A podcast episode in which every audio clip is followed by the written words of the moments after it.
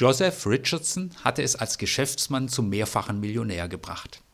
Unter anderem besaß er ein Grundstück entlang der Lexington Avenue in New York. Es war 1,5 Meter breit und 30 Meter lang. Hinter diesem schmalen Streifen lag ein größeres Grundstück, auf dem dessen Besitzer einen Wohnblock errichten wollte. Und so bat dieser Richardson, ihm den Streifen zu verkaufen. Richardson verlangte einen überhöhten Preis und der Verkauf kam nicht zustande. Der Besitzer ließ dennoch auf seinem Grundstück den Wohnblock bauen mit seitlichem Zugang und schönen Fenstern zur Straße hin. Richardson ärgerte sich maßlos über den freien Blick über sein Grundstück hinweg. Und so begann er im Jahre 1882 mit gut 70 Jahren ein Haus direkt vor die Fenster des anderen zu bauen, 30 Meter lang, 1,5 Meter breit und vier Stockwerke hoch. Richardson zog mit seiner Frau in eine der vier Wohnungen ein. Im Flur und auf der Treppe konnte immer nur eine Person laufen. Der Esstisch war 30 bis 40 Zentimeter breit.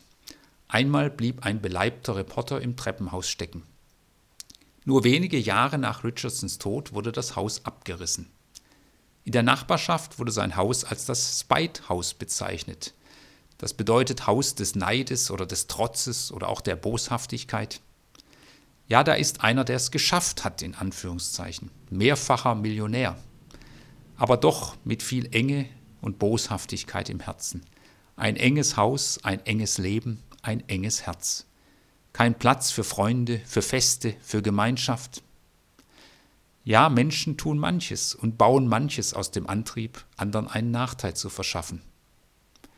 Wir kennen andere Häuser, Häuser, die geöffnet sind für Kinder und Jugendliche, für Flüchtlinge, für Menschen in Not, die geöffnet sind, um miteinander zu feiern, Gemeinschaft zu erleben, um etwas zu spüren von der Weite Gottes. Häuser, bei denen es nicht in erster Linie um die Fassade geht, sondern in denen etwas gelebt wird, was bleibt, was Ewigkeitswert hat. Eine ganz andere Weite atmet auch der Vers im Psalm 31. Gott, du stellst meine Füße auf weiten Raum. Auch Jesus ging es darum, Menschen das Herz zu weiten, es zu weiten für Gott und für den Mitmenschen, ein Herz, das Gemeinschaft eröffnet, ein Herz, das anderen und dieser Welt gut tut.